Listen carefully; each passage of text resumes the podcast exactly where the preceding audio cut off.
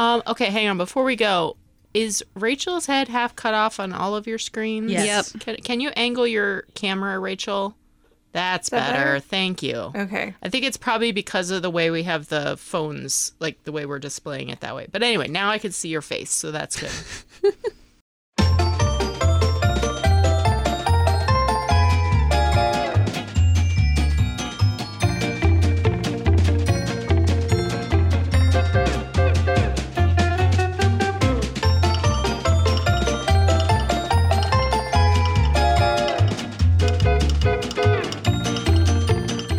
listening to the Lutheran Ladies Lounge podcast. I'm Sarah. I'm Erin. I'm Bri.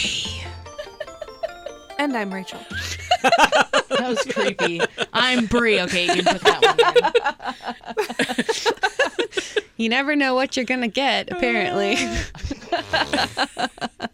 and this episode is Story Time with Sarah. Yay! These episodes take so much research, um, but I'm not really complaining because I also get to learn some pretty know you cool love it. stories. You love researching. It's like being back in school and having to write a research paper, but then having to like present it and make sure that everyone's going to also enjoy it. So there's that. But the story that I covered last time on Gertrude Simon was so cool. Uh, And if you haven't listened to that one, you should go back and listen to it 'cause it's a really good story. And not just because I told it, it's actually really good. So this time, uh, there's a story of courage, perseverance, resilience, and faith. And this is the story of Rosa J. Young, or the first Rosa, as we like to call her in our Lutheran circles. She had a huge impact on the Lutheran Church in the Black Belt of Alabama in the early 1900s, uh, when racism post war was still very much alive and well. The effects of the Emancipation and Reconstruction were still being figured out. And there's so many details to her story that I am not going to be able to tell you in the next, hopefully, like 30 minutes. We're going to try to get through this. So I, I highly recommend, if you're interested in this story, uh, to read her book, Light in the Dark Belt the story of Rosa J. Young as told by herself. Uh, she wrote this book about her own life, and there is a lot in there that I just won't be able to tell you because there's so much. Also, if you go to lcms.org slash the first Rosa, there's a documentary, there are more details, there are links to the Encyclopedia of Alabama, which has another, which has further stories and further information. And if you like to like go down rabbit holes on the internets, which is one of my favorite pastimes, uh, there's links to so many things on the Encyclopedia of Alabama page. So while you're reading her story, you can like link out to all these other pages and and really get into the the societal context and and uh, more of the background of her story. So that being said.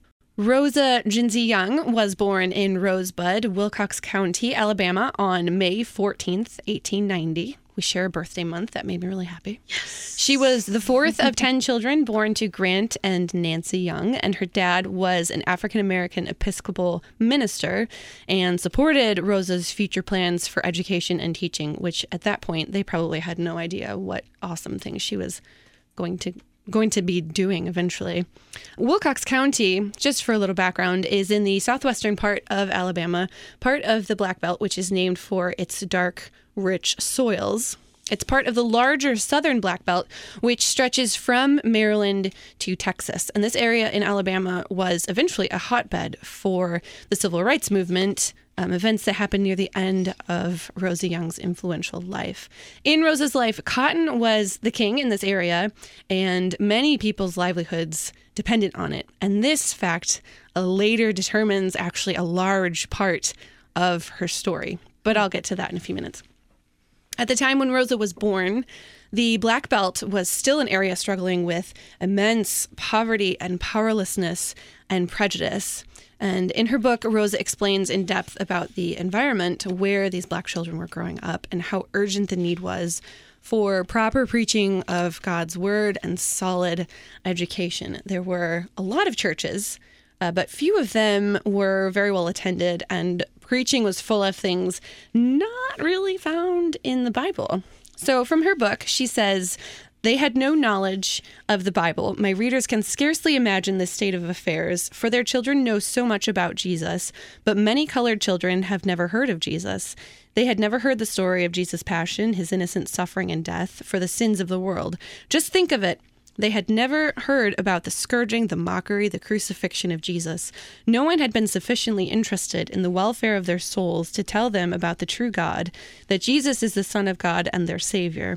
Right there in the land of Bibles, thousands of little black children had never seen a happy day. They were growing up like weeds and bushes, children without hope, without God. The process for becoming a church member was not founded in God's word. So the understanding of biblical teaching was uh, very warped. People would be uh, quote unquote mourners seeking religion, and they would go without food or hygiene or friends for a, a period of time searching for religion, and you would have to have some spiritual experience in order to, quote, get religion. She says, Mourners are those who are seeking religion, and during the period of seeking, they were instructed to refrain from taking food and drink, combing their hair, bathing, changing their clothes, or greeting their friends. Instead, they must bear a sad countenance and remain alone. Sometimes a person occupying a seat on the mourner's bench would prostrate himself on the floor. Such a person was said to have fallen under conviction. In such case, the service would continue through the night if necessary, and all who could remain were asked to do so in order to assist the mourner in attaining his goal to get religion. Rosa herself found religion, quote unquote, at one point to become a church member. She was baptized and received into membership in 1900, and this was into the African American Episcopal Church. Hymns or songs in those uh, in those churches in those days were generally old plantation songs, not the rich hymnody that Rosa herself would help introduce uh, many years down the road. Rosa wanted to be a teacher from the time she was very little. She excelled in the, the very little schooling she did receive. She taught her siblings uh, from that point, from the time she had had schooling. After she was baptized into the church, she was set on going to Sunday school herself and teaching the other children the Bible. Prayer became a significant part of her life. And in her book, this goes, uh, this is a theme throughout her entire book that anything that happened in her life, she always prayed about it. She prayed about everything. Once she completed her basic schooling through the sixth grade, she had a strong desire to continue higher education and prayed fervently for it. One day, uh, when she was picking cotton in the fields, a white man who was friends of the family, Captain J.C. Harper, told her she should continue her schooling. And this was significant enough that it is in both her book and the documentary. And she says in her book One day while I was picking cotton in one of Mr. Harper's cotton patches, a little ahead of the other pickers, singing to myself the following little plantation song Give me Jesus, give me Jesus, you may have all the world, give me Jesus. Mr. Harper came riding along on a big red saddle horse. Looking down upon me, he said, Rosa, your people ought to educate you. They sure ought to give you an education. You are teaching these other children how to work. You teach them in their books at night, too, don't you? I answered, Yes, sir. Then he rode away, saying something to himself which I did not understand. When evening came, I went home and told my parents what Mr. Harper had said. Soon after this, it became the common, no- common talk among the various relatives that I should be sent to high school. Hmm. From that point, her family decided that she should go to high school, and she enrolled in Payne University, which is an African American Episcopal school in Selma, Alabama. When she first arrived there, the other students did not accept her and they mocked her and they laughed at her because she came from the country and people from the country rarely visited the city. She was resilient through this, though, and she prayed for God's strength. And in due time, she did make friends with others. During her time off from school, she would pick cotton for Mr. Harper to earn money for clothing and books and train fare to Selma in order to return to school. She encountered hardships over her time at school, including new teachers who challenged the students academically and really terrible housing situations in her boarding homes. But she also had great joys, including excelling at her studies, uh, winning prizes at academic contests, and she was made editor of the school newspaper. And after her four years of study, she was valedictorian of her graduating class in 1909. Her valedictorian address, which is uh, written in full in her biography, emphasizes a lifelong importance of service. And this is just the first paragraph from from that. It says, "There rests upon mankind a moral obligation, the highest law, by which they are mutually bound to aid each other. This is the highest conception of duty, both to God and to man." And this uh, this theme of service really follows her throughout the entirety of her life, and and is the foundation for a lot of what she ends up doing. She says, after graduation and returning to Rosebud, she was ready to serve. She passed her state examinations and received her teaching certificate shortly after graduation and was determined to serve as many people as she could. But so at this time, uh, schooling in Alabama was um, was a really tricky thing. There were discriminatory laws on the books that greatly affected education for Black children. So, if a colored school did not have classes for an academic year, the money from that school would be returned to the county and given to the white schools. Oh, Rosa could not let that happen as long as she had the power to influence it. So she spent the next several years teaching in various schools for African American children across the state. Also, teachers at this time in African American schools rarely passed the state examination. They uh, they were made teachers for several reasons, but not always because they were actually qualified to be teachers. Sometimes they didn't know any more than the students that they were teaching. So this was also a huge factor uh, for Rosa to want to uh, be the best teacher that she could and really be able to serve these children. She says, I was resolved to render some service to my race by teaching for them each year in as many of these vacant schools as I could, and thus help them retain the small public fund that had been set aside for the colored youth. So she traveled to as many counties as she could, uh, and the list in the book of all the places that she traveled in just a few years is really remarkable. Uh, how many places she made it to. Um, she asked to hold school in churches for as many African American children as she could. She would go years without taking any days of vacation in order to teach as many children as possible. She was determined to travel as far as needed and as far as her income allowed her to reach as many children as possible. And during all of this, Rosa wanted to be the best teacher she could. So she was continuing her own education by taking correspondence courses, and she would take the state examination several more times a year just so she could be the best teacher possible for these children. I think her high standards are incredible. It's pretty mm. cool. Yes. During all of these years after her graduation, Rosa had the dream of building a proper school building where children could go to school more than the three to four months they were getting at this time. Because she was traveling to so many places throughout the year, uh, kids wouldn't have more than just a few months of schooling at a time. So by the time they would go back to school, they would forget a lot of the things that they had learned. So she wanted to build a school uh, where the kids would get a much longer period of education uh, in order to really further them in their knowledge. She had such great compassion for the people in her community who didn't know God's word, whose poverty was heartbreaking, whose morals were so low because of their lack of Christian education, and whose education was just not, it just wasn't there. Her most significant reason for wanting to teach children was uh, what the Bible truly said. She speaks of the corrupt churches and drunk pastors um, and really terrible situations in church families. And it was just, it was a bad influence on many people. So in 1912, Rosa was determined to build a school for children, and after speaking with her family and friends and a lot of time spent in prayer, she decided it would be built back in Rosebud.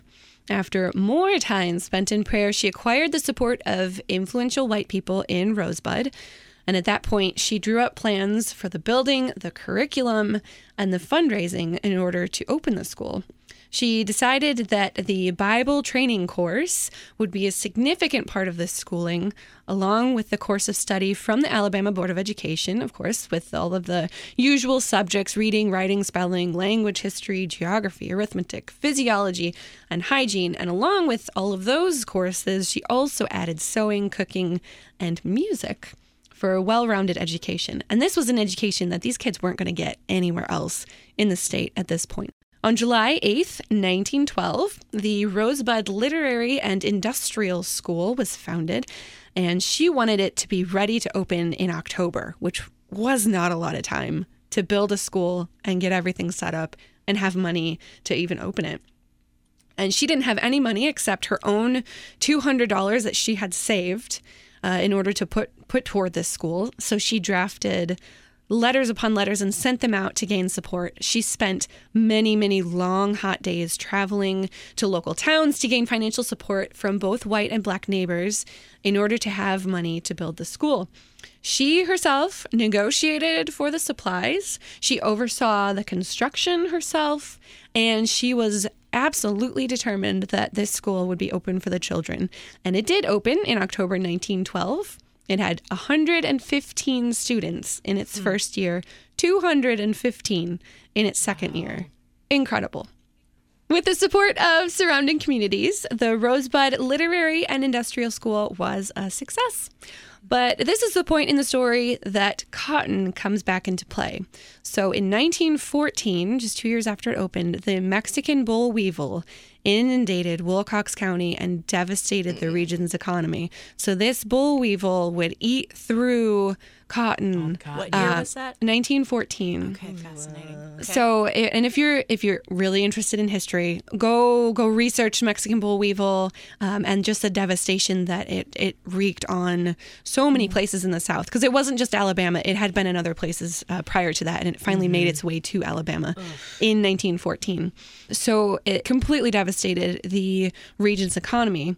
And with families losing their credit system for their income, which they had been using since since emancipation, since Reconstruction had started, uh, that was the credit system was how they had their income. Parents could not afford tuition or books for their children's education, so the school suffered. And also, at this time in world history, World War One had also broken out. So the economy in general was quite grim. People uh, were paying tuition in farm supplies because they didn't have money. And then Rosa had to go and sell those farm supplies in order to pay her staff. And in the spring of 1915, uh, by that point, most of the staff had resigned to find better paying jobs because there was just no money. That summer, Rosa was forced to decide whether she would close the school for good or attempt to find an organization who would support the school. Hmm. So she wrote letter upon letter pleading for people to help to keep her school open. During this time, she constantly prayed for guidance. She did not want to close the school, but she also desperately needed help hmm. from an outside organization the letter that she wrote to her Episcopal church body, uh, they said that they couldn't help her and uh, they released her from her loyalty to them in order that she could find help elsewhere. And in her last attempt, she wrote a letter to Booker T. Washington at the Tuskegee Institute asking him for help um, to pass, maybe even to pass along names of people who might be willing to help her. So when Dr. Washington wrote back, he said he couldn't help, uh, but suggested that she write to the Board of Colored Missions of the Lutheran Church. And this is where the Lutheran Church comes into play. He gave her the name of the Reverend Christopher F. Drewes, chairman of the Board for Colored Missions. So the Lutheran Church had been doing uh, work, successful work in black missions already at this point, founding parochial schools in rural Louisiana in the 1880s and North Carolina in the 1890s. Although this was not without trial uh, and at great cost to these white missionaries who were going into the Deep South, the Ku Klux Klan was quite active and very unfriendly hmm. to these missionaries mm-hmm. who were trying to spread the gospel in the South, which makes me have a lot of emotions. Yes. But anyway, Yes, many emotions. Hot feels right many here. emotions about mm. that. So Rosa wrote to Pastor Drewes in October 1915 explaining her situation and pleading for help. Pastor Nils J. Bakke responded that they wanted to know more about her situation. She wrote back saying she had the full support of the community, both white and black. Pastor Bakke wanted to see her situation in person, so the Synodical Conference Mission Board, which was a segregated entity of the LCMS with uh, ministry to African Americans and to other non-whites, sent Pastor Bak- Pastor Bakke lots of different avals in December 1915 to see what could be done. Uh, at that time, the school board signed the school over to the Lutheran Church after much prayer and singing, of course. Pastor Bakke held a Lutheran service in the community for the first time. And Rosa says, Now that was the first time we poor colored people had ever heard the preaching of the pure gospel. And when Pastor Bakke had finished, he had a convinced audience. When Pastor Bakke returned to St. Louis to give a favorable report in January of 1916, the mission board voted to send him back to Alabama and to stay there until the work was organized. So he returned to Alabama in January 1916 and immediately began work. The secular school that Rosa had formed was transformed into a Christian school. He organized a Sunday school, an instructional class for baptism, and a confirmation class. He catechized the whole school, and everyone learned Luther's small catechism and Lutheran hymns. And remember, this is still during World War One, so it's kind of really cool that these little kids were learning German Lutheran hymns and you know all of that. that goes Despite all on. the other stuff yeah, going on. despite all of the stuff that was going on. Although that does come back to uh, to haunt them a little bit Oh, later. I'm sure it does. So his teaching reached beyond the students too, uh, and he would instruct anyone who had a question for him about theology. And people were flocking to his sermons, some craving the pure gospel, and others, of course, wanting to find things to criticize. But God's word prevailed. And on Palm Sunday in 1916, which was only a few months after he had arrived, 58 people were baptized and 70 hmm. were confirmed. Hmm. Rosa was the first, which is ah. cool. On Easter Sunday, a week later, the first Lutheran congregation in the Black Belt was organized and they named it Christ Lutheran. The original congregation was 70 confirmed members, 100 baptized members, and 22 voting members. Pastor Bakke returned to St. Louis, the initial work being done. But after a disappointing bout with a new pastor who was not faithful, the missionary board sent Pastor Bakke back to Alabama. Hmm. And he stayed there until 1920. During those four years, however, word spread about the success and the high standard of this church and school. So Rosa and Pastor Bakke visited numerous other sites across the state to start churches in both Wilcox and Dallas counties. But the list is impressive and long of all of the places they visited and all of the churches that they planted. The news uh, was not all good, though. The Lutheran Church continued to be mocked and ridiculed and blamed for any mishaps that happened. And Rosa herself lost many friends due to her new relations with the Lutheran Church and went through a lot of really terrible things and she says in her book from polished preachers and professors down to rude stable boys people heaped slander upon me and my work. Whenever i succeeded in getting up a class for confirmation or baptism the enemies would unite their powers to break it up. They would go around and stir up the people by telling them that the lutheran church was going to put them all back under slavery if they sent their children to our schools mm.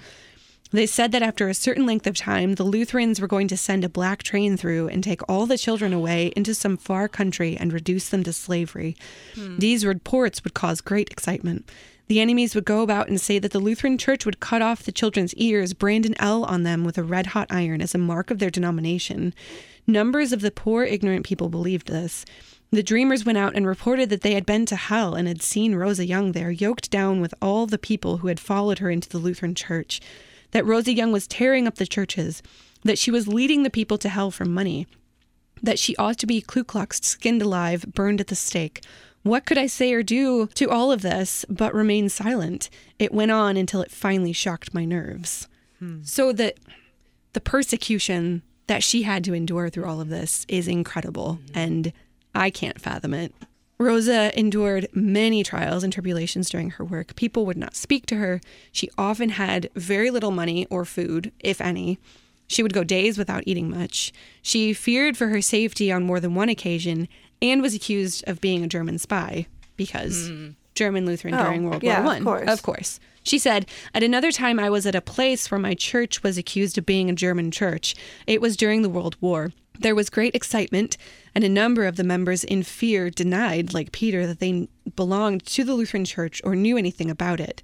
When the news reached me, I gathered together all my religious books and carried them to those in authority. I took along the letter I had received from Booker T. Washington in order to prove to them that the Lutheran missionaries were no spies or intruders, and that I was the whole cause and, and was to blame for it that they were in Alabama. The first day I did not succeed in getting a hearing, but I returned the second day and was successful. I presented Booker T. Washington's letter to them. They kept it, and thus I lost possession of that important letter. Hmm. Through all of this, Rosa stood firm in her faith and prayed continually for God's help. She relied on the support of influential whites and blacks to keep her mission alive, which they did. Pastor Bakke had to leave in 1920 due to health reasons, but Rosa kept on in the work of starting Lutheran schools for African American children. Her legacy continued on for so many years. She influenced the founding of uh, the Alabama Lutheran Academy and College in Selma in 1922, which then became Concordia College, Alabama. She wanted to have a quality school to train black Lutheran pastors and school teachers for Alabama and beyond.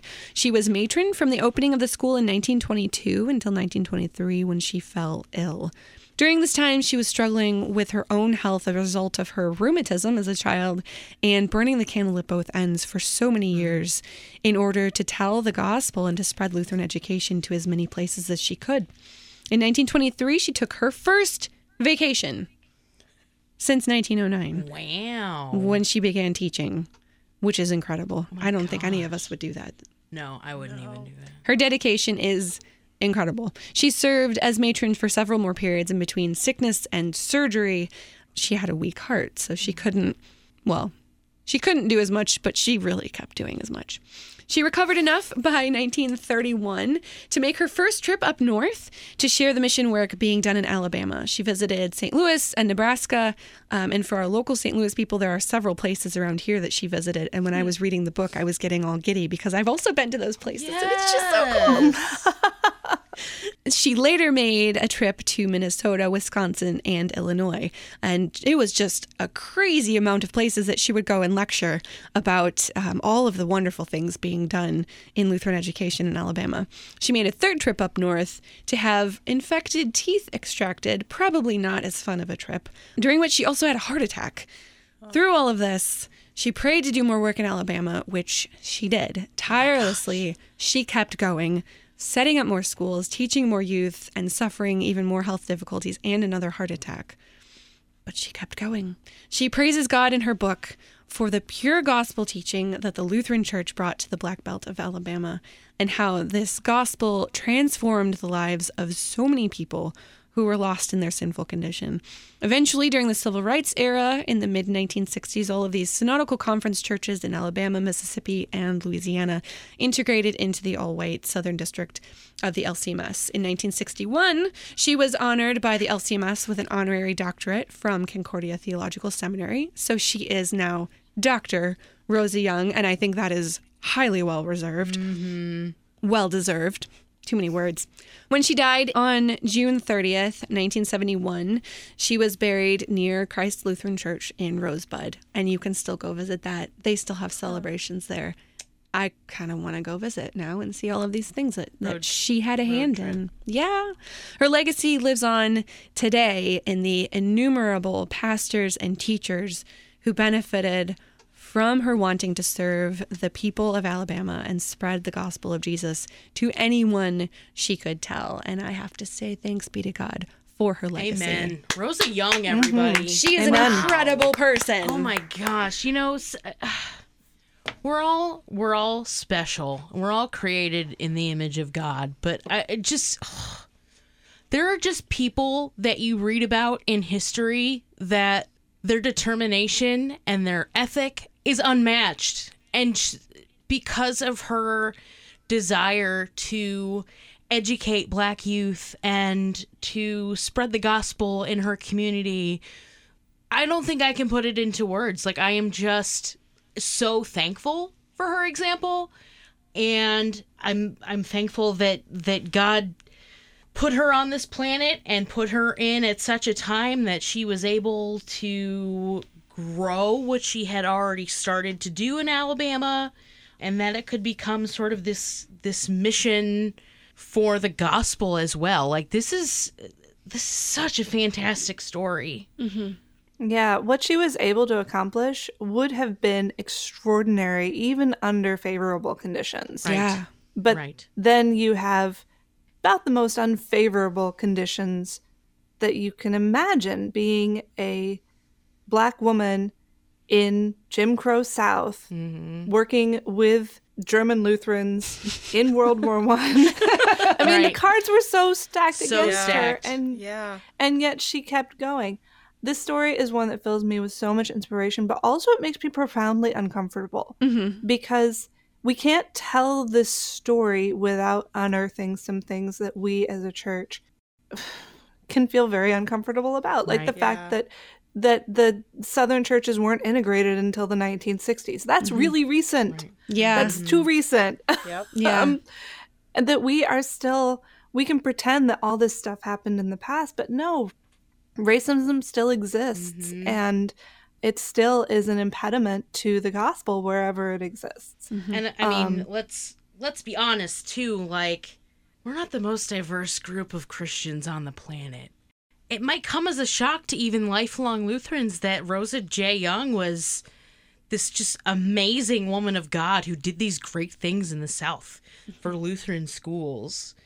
But it, it it's a story that regardless of regardless of what we have to uncover, regardless of the things that we have to wrestle with as Lutherans even today, this is a story that needs to continue to be told mm-hmm. for years to come. Yeah. And I also want to point out that the LCMS, even to this day, our standard of education is, I think, bar none. I mean, back 1880s and 1890s, we were we were already planting parochial schools anywhere that we could find people who would want a parochial school, and that standard of education is so high uh, because we value education and we value teaching children not only just regular knowledge, uh, but teaching children God's word and hymns and the catechism at such a young age, because that is such a foundation for the rest of your life. Um, and that is, I think that's great. Oh, what a woman. Yeah. in listening to this, I recently finished reading the this book, a nonfiction book uh, called "The Warmth of Other Suns," that tracks the period very much where Rosa was actively working hmm. in establishing the school. It's it sort of tracks the period from 1915 to the 1970s. Hmm. It's focused on the African Americans in multiple places, but Alabama is one of the places. And so, as you were telling this story, it was so interesting to have things overlay with that. And hmm. as I don't remember which one of you was saying, like, there are things that that make us uncomfortable. And i think we have a tendency to want to avoid those. I don't know or, or declare that well that was before our time so it's not our fault. Uh, or you, you know what i mean? Like it's, it's that we aren't it's a, we aren't responsible for it. Not my problem. Right, right. It it was before our time, but I I don't know. I think it's I I don't think we should be looking to to ourselves and our circumstances for absolution there. Um when when we're feeling this and we see this and we know it was wrong and we can see that the ripple effect from this is still is still active today you know the the impact that slavery and then our continued issues with trying to figure out how to actually live in a country Right. with people from multiple cultures and and try to actually live together the implications are still being seen and felt today and so when we see this and we're uncomfortable i think we have the tendency to try and look for ways you guys weren't saying this but i'm just commenting on our our tendency as a a culture we don't want to be at fault. Right. and so mm-hmm. we try to look for things to excuse ourselves from it. Mm-hmm. And instead we should. We know this as lutherans. We should instead be going and confessing and be like i Yep. confess that i have i have done these things and i am i am at fault. It's my own fault my own mo- most grievous fault. Mm-hmm. And and we go to the one who can actually absolve us because there's there's no other hope and then and then it's like okay now how do i actually love my neighbor um, that god has placed in my life and how do i engage in these things that do make me uncomfortable And looking back, how do we how do we amend? How do we Yeah, amend yeah. what the, what our quote unquote forefathers did? I think Rosa offers us a, a solution. And I'm so glad that even though this story makes us uncomfortable, we keep telling it. Yep. Because that is part of the answer is to remember and give thanks for saints like Rosa J. Young. And wade through Um, it. Yep. Yep. Yeah, but I think she mentions this over and over again. The gospel. The purity of the gospel. That was her identity. That became who she was. That was why she could show love to German Lutherans during World War One, who were being thought of as like these nasty, you know, spies. Yeah. Um, kids' ears off and she stuff. said, she said, "I'm, uh, you know, a student of the gospel. You're a student of the gospel, and that's the thing that transcends all these other things." Mm-hmm. And I think she sort of sets the example there for how to look at people. Yeah. We we are the body of Christ. And therefore we work together and we love each other. That's right. And that's it. I think Good we need. A story. It's such a good story. Um, so I encourage all of you listening. I did not tell anywhere close to all of her story, even though it's been a while. Uh, so please go to lcms.org slash the first Rosa, watch the documentary, follow the links, look through all of her story, read her book. Uh, you can get Light in the Dark Belt from CPH. Read her story and then tell other people about her story because it's so good. And then maybe we'll have a collective field trip to Alabama to go see things I'm in. because I Be think that would be cool. Beep beep, get in everyone. Yeah. Uh, join in the discussion too. If you have insights, if you have uh, your own stories of, of Lutheran education or of wonderful women in uh, Lutheranism or in Christianity that, that you uh, look up to, that you love their stories, share them. We love to hear them. Uh, we will have more story times with Sarah down the road too. So if you don't feel like doing the research, you just want to know about someone, you can make me do the research. She'll do it for you. That's fine. So join our join our group, the Lutheran Ladies Lounge, on Facebook. Find the rest of our episodes at kfuo.org slash Lutheran Ladies Lounge or on your podcast app. You're listening to the Lutheran Ladies Lounge podcast. I'm Sarah. I'm Erin. I'm Bri. And I'm Rachel.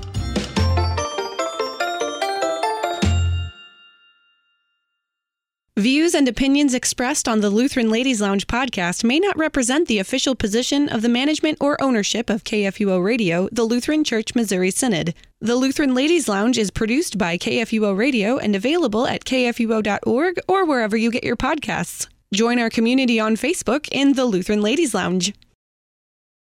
Who's going next? Should I go next? You want to Go go, for it. next? Do Get it. Yeah. Give us a story.